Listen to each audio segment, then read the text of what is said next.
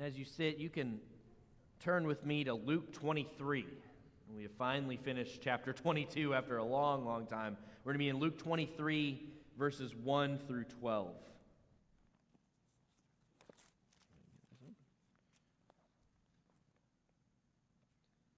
And as you do that, I'm going to start with a question.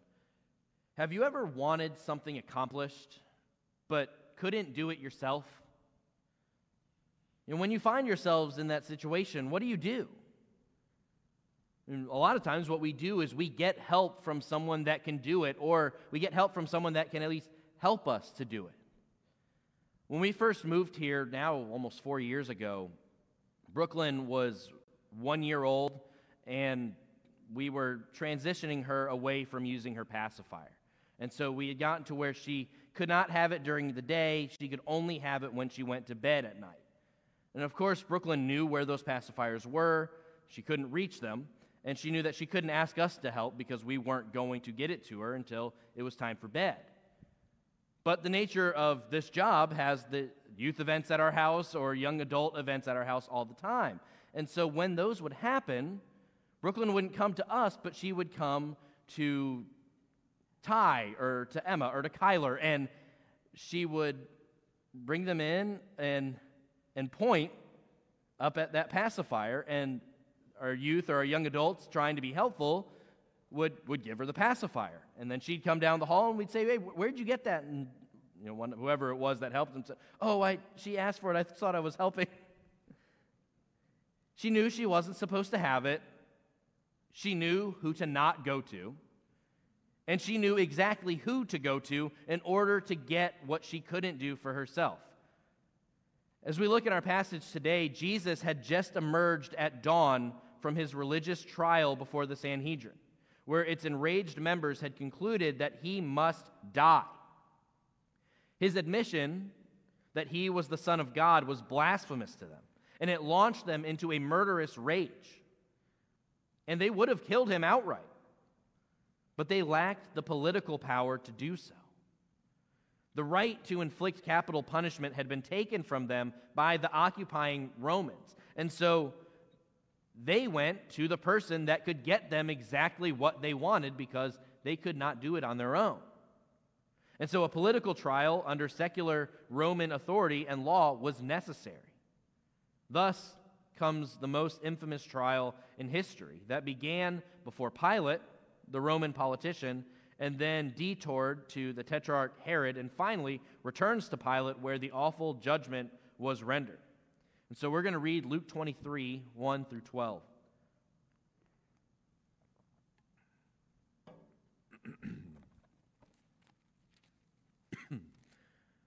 then the whole company of them arose and brought him before Pilate. And they began to accuse him, saying, We found this man misleading our nation and forbidding us to give tribute to Caesar, and saying that he himself is Christ, a king.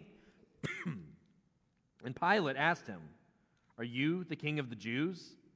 And he answered him, You have said so. Then Pilate said to the chief priests and the crowds, I find no guilt in this man. But they were urgent, saying, He stirs up the people, teaching throughout all Judea and Galilee, even to this place. And when Pilate heard this, he asked whether the man was a Galilean. And when he learned that he belonged to Herod's jurisdiction, he sent him over to Herod, who was himself in Jerusalem at that time. And when Herod saw Jesus, he was very glad, for he had long desired to see him, because he had, not, he had heard about him, and he was hoping to see some sign done by him. So he questioned him at some length, but he made no answer. The chief priests and the scribes stood by, vehemently accusing him, and Herod with his soldiers treated him with contempt and mocked him. And then, arraying him in splendid clothing, he sent him back to Pilate. And Herod and Pilate became friends with each other that very day, for before this they had been at enmity with each other. Dear God, as we come to your word this morning, God, I pray that you, that you open up our eyes to it. God, I pray that you speak through me, that you help me as I preach this sermon, um, that you help us as as we look to your word to see you know, what you were saying way back in its original context, but also, God, help us to see the application of this passage to our lives today. In Jesus' name, Amen. All right. So here we look at Jesus, an innocent man, the only sinless man. We see Pilate ignoring his conscience, avoiding doing what was right in order to get out of an uncomfortable situation or for an uncomfortable situation to just not occur. We see Herod continuing to ignore his conscience and mocking Jesus as a result. And we get, as we get to this trial, it is really important that we have some background on Herod. It's going to be, it's going to be key for us as we see his actions in this passage. And so, as we look over to Mark chapter 6, we see some history with Herod and John the Baptist. See, Herod Antipas um, is the one who, along with his wife Herodias, had come under fire by John the Baptist. Herodias was the daughter of Herod's half brother, making her Herod's niece. And on top of this, she was married to Herod's other half brother, Herod Philip. This is a, it's a messy story, but Herod seduces his sister in law slash niece and persuaded her to leave her husband and become his wife. Now, in case you were wondering, this is absolutely not allowed under Jewish law. It was not okay. And John the Baptist wasn't one to just shy away from seeing evil and just be like, ah, it's not my problem. I'm not going to say anything. And so he bluntly told them that. This is wrong. And as you might have guessed, Herodias didn't like that at all. She held a grudge against him. And for doing this so publicly, Herod has John the Baptist put in prison. Well, Herodias wants him dead. But Herod feared John, knowing that he was a righteous and holy man, so he kept him safe. But Herodias is evil, and she comes up with a plan. At Herod's birthday, she had a bank, he had a banquet, and she knew that as the drinking continued, the mood would become increasingly sensual. And when Herodias' daughter came in and danced, she pleased Herod and his guests. And this is actually worse than it sounds. It sounds bad. But this is actually worse because dancing for Herod and his guests would have been normal for court dancers and prostitutes. But Herodias put forth her own daughter. This was absolutely unheard of among women of rank. Herod, pleased by this, tells her to ask for anything she wishes, and she can have it. And, and he seals this, promises this with a vow. Well, the trap was set. Herodias told her daughter to ask for the head of John the Baptist. Herod realizes his mistake, but it's too late. He, and at this point, he was in genuine grief. And really, this grief is why I tell this story because it's such a difference in what we see in Herod in our passage.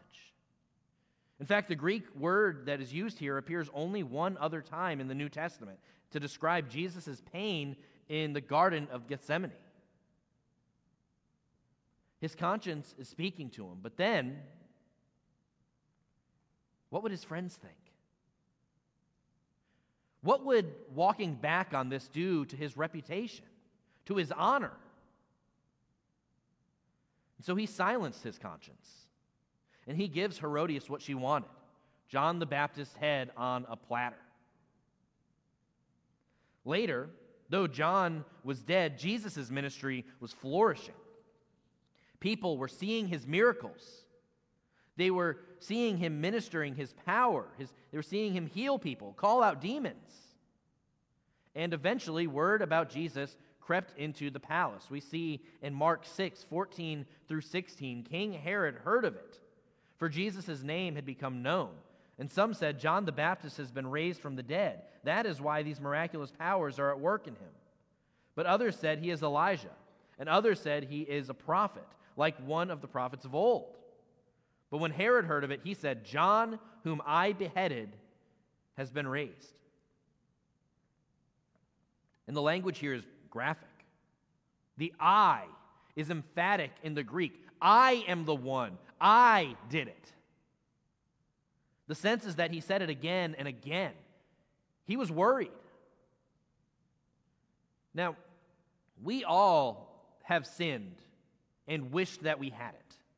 We've all sinned and, and wished that it, it would just go away, We, you know, pretended that you know, it would just, it never happened. And that's our temptation. Our temptation is to pretend that it didn't happen, to push it away. but when we sin, it is so important that we don't do that, that we don't just push it away, that we don't just ignore our conscience. What it should call us to is repentance. And here we see Herod's conscience at work. But there was no repentance. There was no radical turning. There was just speculation that Jesus was somehow John returned from the dead. And as we get to him, we will see just how far down he pushed that conviction that he had once felt. The beginning of our passage, we see Jesus and Pilate. You know, after Jesus had been found guilty in a religious trial, the Sanhedrin frantically pushed for political judgment as they rushed Jesus over to Pilate and then, unexpectedly, to Herod. They wanted to kill Jesus then, but again, they had that problem. The Romans had conquered Israel. And because the Jews were under Roman occupation, they couldn't carry out a death sentence themselves. Only Rome could do that. So they sent Jesus to Pontius Pilate, the Roman governor over the region of Judea. And just to get a little um, detail about of uh, the character of Pilate, Philo of Alexandria described him his corruption, his acts of insolence, his rapine, his habit of insulting people, his cruelty, his continual murders of people untried and uncondemned, and his never ending, gratuitous, and most grievous inhumanity. It sounds like a great guy. Because of this, they knew this. They knew, uh, they knew Pilate's character. Because of this, they had every reason to expect a favorable result when they sent Jesus over to Pilate. Surely Pilate would put Jesus to death. But the religious leaders also knew that Pilate would be completely unconcerned with the accusation of blasphemy before the religious council. It, he wouldn't care, it, it had nothing to do with him. And so they needed to come up with something that would make him care, that would make this his problem, that would make him want to act. So they send Jesus to Pilate and they do this with three false accusations. All of these serious crimes, where if true, they would have compelled Pilate to take action in order to protect Rome's interests. And of course, all of them false. The first was that Jesus was a revolutionary, that he was perverting the nation. Now, this was a bald faced lie. There was no hint of sedition in any of Jesus' teachings. But they come with this one first. The second is that Jesus incited the people not to pay their taxes, that he was forbidding the people to pay their taxes to Caesar. Again, this is a lie. This is not at all what Jesus meant when he said, Then render to Caesar the things that are Caesar's, and to God the things that are God's. And then, third, they said that Jesus claimed to be a king in opposition to Caesar, saying that he himself is Christ, a king. Now, we know that he is, but not in the politicized sense in which they were charging him. The context is key there. And so, what they tried to do was they tried to put Pilate into an awkward position to say, hey, if you don't condemn Jesus, you are being unloyal to Caesar. Now, Jesus is beaten and bloody standing before him, and he didn't look especially royal as he stood before Pilate. And Pilate sees through their accusations, and he asks him, Are you the king of the Jews? And Jesus answered, You have said so. Literally, you say it. It is you who say this. Jesus was serenely casual almost nonchalant. And so Pilate rendered his initial verdict. Pilate said to the chief priests and the crowds, I find no guilt in this man. Pilate was cruel and he was ruthless, but he wasn't stupid. He could see that Jesus was harmless. This was, this was easy to see. Case closed. And it should have ended there.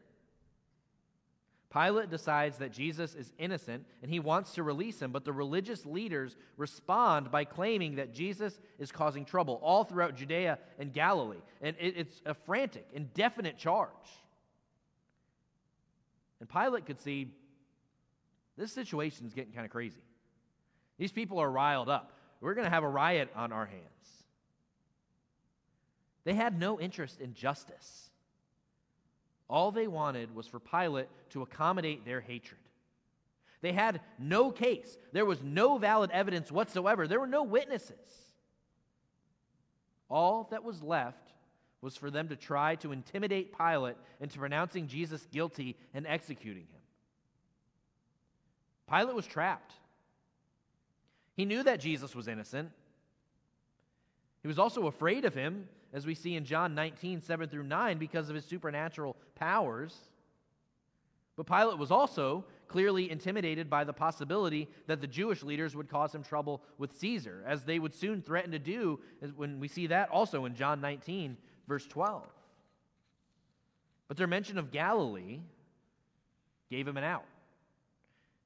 When Pilate heard this, he asked whether the man was a Galilean, and when he learned that he belonged to Herod's jurisdiction, he sent him over to Herod, who was himself in Jerusalem at that time.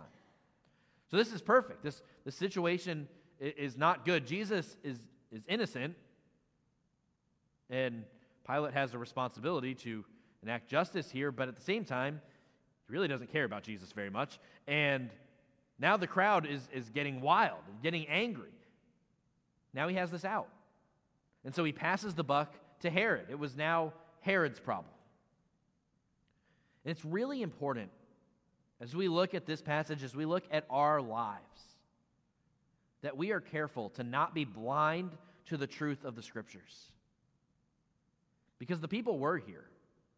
They were blinded by their hatred, by their greed, by their sin, definitely by their being called out on their sin. They were blinded by their tradition to the point that they were going to do and are doing whatever it took to have Jesus condemned to death, to see that threat and to silence it. They know he's not guilty. They know that these accusations are false. But they wanted Jesus dead, and they were going to do what they needed to do to accomplish that.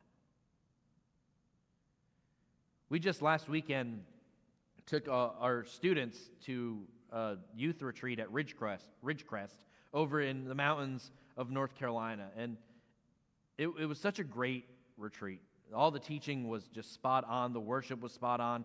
And they were talking about how to navigate life as a, a youth or a young adult uh, in the world that we live in that is, is so against Christianity, that is full of distractions, where we just have screens in our faces all the time. We have all of these distractions. We have all of these chances to choose our emotions and our desires and what we want over the Lord and to blind ourselves. Because if we blind ourselves to the Lord's teachings, we fit right in in our culture. And this is definitely true now, but this has always been a problem. This has always been a temptation. It is so easy for what happened to them to happen to us today, right now.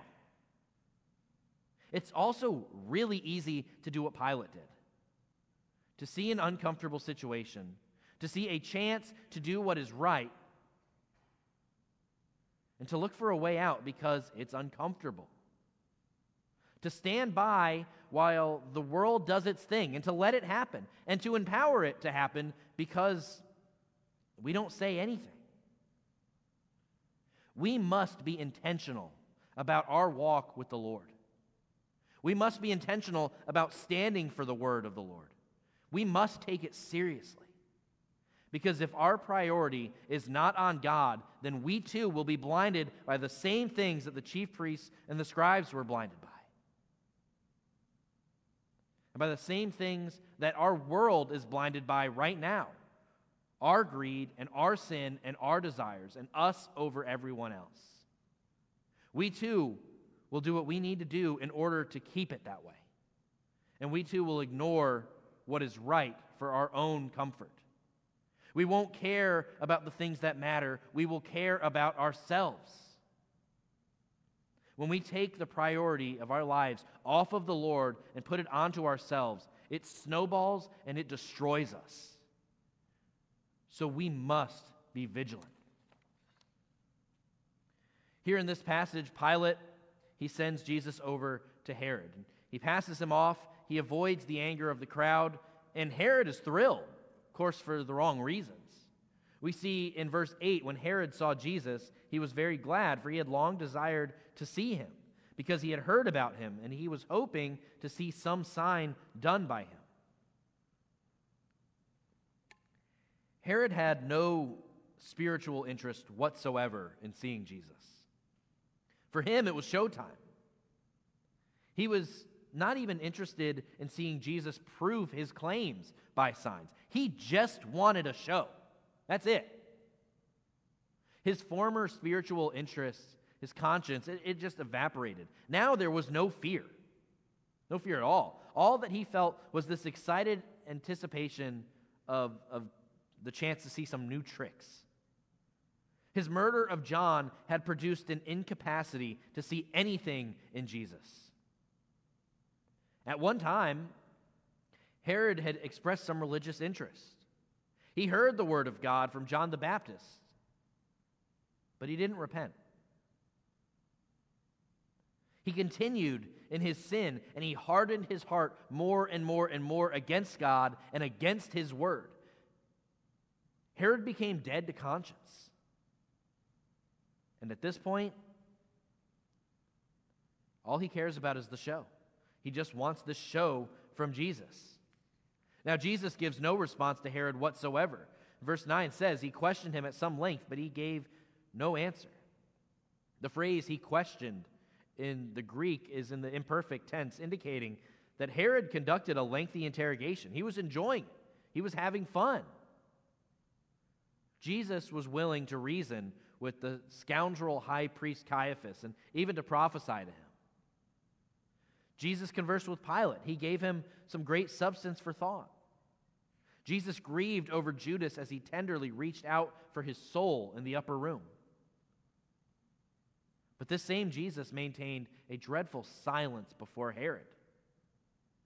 Because Herod's day of grace was already over.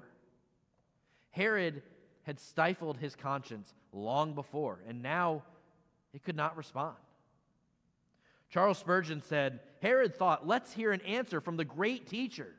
Let's see a miracle from the miracle man.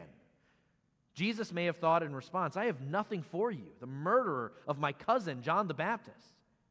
He who answered blind beggars when they cried for mercy is silent to a prince who only seeks to gratify, gratify his own irreverent curiosity. Jesus' silence is matched by Herod's appalling dismissal. He stood face to face with the Son of God, who is absolute righteousness and absolute goodness. And he saw nothing. Herod was so dead that he dressed up God in a robe so that he and his bodyguards could mock him. He held God in contempt. The chief priests and the scribes are so worried that Jesus might be released that all their efforts might be in vain that they launched all of these false accusations towards him. He was such a threat to them. Herod doesn't even take him seriously. And Jesus didn't say anything. So Herod and his soldiers ridicule and mock him. They send him back in robes befitting royalty, mocking who they think is the fake king. Completely blind to the fact that he is the one and only true king. The Son of God is right there, standing before Herod, and all Herod can do is mock him. We see in verse 12 as the passage closes that Herod and Pilate became friends with each other in all of this. Their friendship is reestablished in a conspiracy of evil. They fulfill Psalm 2, verse 2. The kings of the earth set themselves, and the rulers take counsel together against the Lord and against his anointed. And Luke picks up this theme in Acts 4 27 and 28, saying, Truly in this city they were gathered together against your holy servant Jesus, whom you anointed, both Herod and Pontius Pilate, along with the Gentiles and the peoples of Israel, to do whatever your hand and your plan had predestined to take place.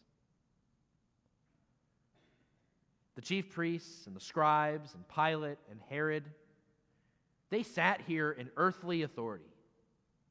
They felt like they were in control, that they were the ones making the decisions. They were scheming. But from God's perspective, Christ had to be executed by the Romans to fulfill prophecy. They had such a small view of God. They had no clue how big our God is. They weren't in control at all. God was and is and will always be fully in control. Pilate and Herod were not in charge of determining Christ's destiny. That had already been predestined by God in eternity past. In reality, Jesus is the one who determines their eternal destinies. But to this point, in Luke 23, it shows us three different groups who hated and rejected Jesus. Because of fear and envy, the religious leaders hated Jesus. Pilate, he knew something of who Jesus was, but he was unwilling to make an unpopular stand for him. And Herod doesn't even take Jesus seriously. He was only interested in amusement and entertainment. What we see here is the result of a failure to repent over and over and over. Herod felt convicted several times before this. He viewed John the Baptist highly before he imprisoned him for calling out his sin. He felt extreme guilt for drunkenly promising to put him to death. But then he, he did so in order to save his own reputation. He felt guilt afterwards. He suppressed it. And by the time that Jesus is before him, he had suppressed it to the point that he is just openly mocking Jesus. The Son of God is standing before him, and he makes a joke out of the whole thing and just sends him on back to Pilate. We look at this, and there is a big thing for us to see here. We must regularly repent of our sin, or it will devour us, it will overtake us. We see it in this passage with the chief priests and the scribes and the crowds and Pilate, and certainly with Herod. We do not want the same thing to be a reality for us. We do not want to be blind to Christ. It would be a complete and utter tragedy. It's so easy. I know I say it to our, our youth and our young adults all the time, but it's, it's so crazy or, or so easy to look at these characters in the Bible and to just be like astonished at their terrible actions at the decisions that they make. And goodness, the youth are going through judges right now. So it's just terrible action after terrible. It's just, it's horrible. It's just crazy idol worship. It's like, how do you not get it at this point? We're in chapter two, and we're already at, how do you not get it yet? We look at Israel. We look recently at Peter and his denying Jesus. We, we look at Herod and Pilate, and we're floored. But nothing has changed. We are still sinners in a lost world. We still do the same thing. One thing we do have is the benefit of learning from their failures. Herod is like so many people today. He longs to see Jesus perform miracles so that he can be astounded and amazed. But Jesus will do no such thing. And he says nothing to him. Jesus sees that Herod is completely uninterested in truth, he just wants a show. Well, the Lord does not reveal himself to people who simply want to be entertained. Herod laughs at Jesus and mocks him, and he puts him in a robe and he sends him back to Pilate and to his death. Herod doesn't realize that in sending Jesus away, he is actually signing his own death warrant. He laughs and he makes fun of Jesus, but Herod is the one who is actually on his way to death. Jesus dies and he rises again, but there is no evidence that Herod ever changes. He is face to face with the Son of God, the way, the truth, and the life, and he just mocks. He laughs. He makes a big joke and a big show out of the whole thing. He thinks he is so clever in putting a robe on Jesus. Yet we look at him today, we look at Herod, and appropriately, we look at Herod as an absolute fool. Have you ever have you ever done something or had something to do that was just so obvious uh, like, in what you were supposed to do then but then you just failed miserably? I remember back before my arm injury, I was when I was playing baseball and I'm out in center field and I didn't make errors. They just didn't happen. I, I, I this pop up comes up and it's just shallow center field, and I, I come and I run under it, and I you know have my thumb under my glove like that, and I'm, I'm going to catch it. It's just it's right there, and then ball's coming, and I look at our second baseman Frankie Swaha. I don't know why. The ball is coming down. I'm up under it, and I just look at him. I'm just staring at him, and the ball comes down, it hits the ground, and I'm honestly, I'm, I'm, surprised it didn't hit me in the face. I don't know what I was doing. It made no sense. It was so, the ball was right there. I just looked away, and I come into the dugout after the. Like, David, what happened? It was so easy. It was right there. What did you do? I said, I don't know. I looked at Frankie. I don't know why. I ignored the ball. It was right in front of me. I just ignored it. I missed it, and it was so foolish. And sadly, I think about this a lot. But, but it was so dumb. That is nothing compared to Herod here. The way to life and beauty and forgiveness is right in front of him. And he looks away and he misses it. He ignored his conscience repeatedly and he missed it entirely. But it's also a big warning for us because we face that same temptation that temptation to elevate ourselves and to ignore our conscience to do what is right in our own eyes. And whenever we see, we see in Scripture a lot, again, with the youth and judges, we see that the people did what was right in their own eyes a lot. It's never good. We don't want to do what is right in our own eyes. We want to do what is right in the Lord's eyes, in His Word. But that temptation is so strong to elevate ourselves and to try to make God smaller. A great truth shouts for our attention in this story. The conscience is perishable. It is possible for a human being to be so jaded that they can stand face to face with Christ and feel nothing. And that's a real possibility for any non believer. Most who descend to this level do not perform the outrages of Herod. Most non believers do not verbalize their opposition, they are simply indifferent, feel nothing.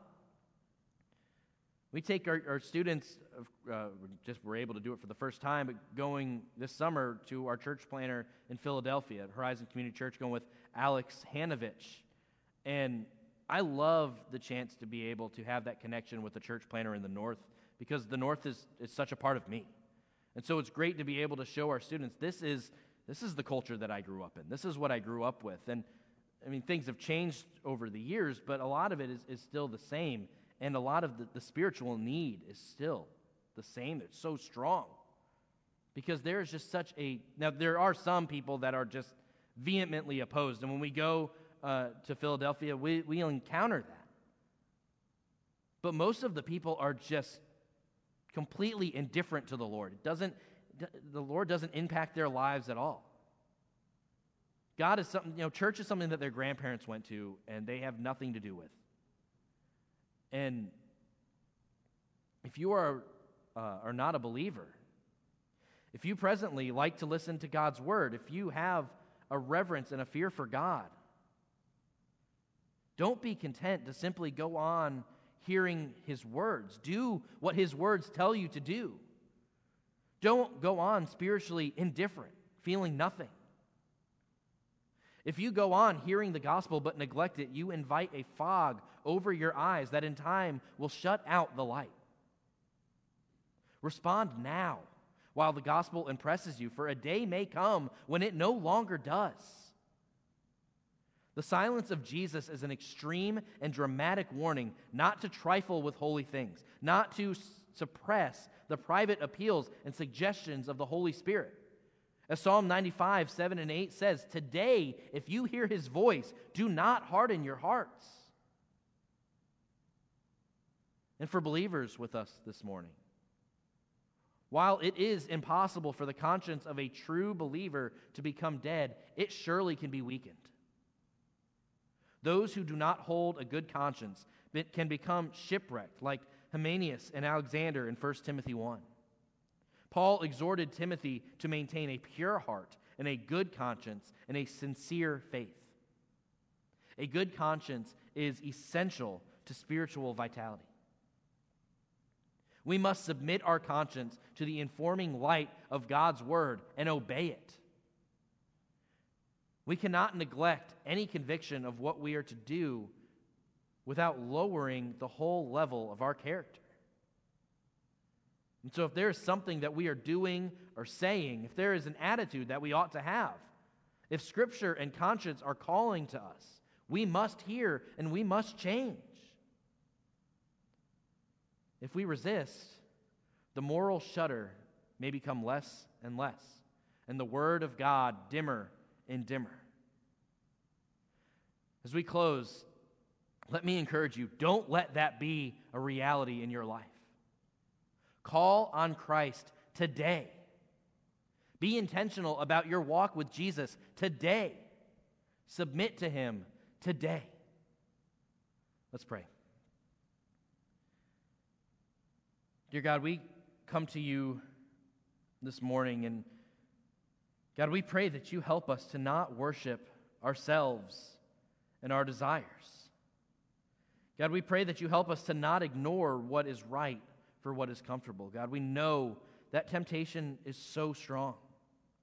I know as I look at myself in my own life, there, there's always that temptation to avoid any, uh, you know, anybody getting angry at me or whatever. I know that temptation is within myself, but God, I also know that my call to share the truth of the gospel, the truth of your word, is strong, and I cannot ignore it. I know that is true for us as well. And so, God, we pray that you help us to worship you, to not worship our desires, to not worship our emotions as our world calls us to do, but to worship you and to worship you know, the, the, the truth. You are truth and you are goodness. And God, we pray that we worship you alone, that we don't ignore your spirit stirring our conscience. As we know it is so easy to do. And as we see, it's not a new temptation. This has been going on for thousands of years. So, God, we pray that when we feel conviction from your spirit, God, that we repent and we turn to you. God, we pray that in our lives today and every day that you help us submit to you. In Jesus' name, amen. As the band comes up, I do just want to remind you if you have questions about the sermon, if you have questions about salvation, if you want to talk about that, we, we would love that. If the Lord has softened your heart and you have heard his voice, let today be the day of salvation. If you're here and you have something going on in your life and you just want prayer over that thing, myself and Pastor Ben are here. We would love to talk to you. We live for these conversations. So please, I know Pastor Ben will be at the Meet the Pastor table. I will be right here. We would love to talk to you. And also, if you're here, if you're watching on the live stream or you, know, you don't get a chance to talk to us, you can email or text us at connect at seafordbaptist.com. Um, but we would love to pray for you, pray with you. We would love to talk to you.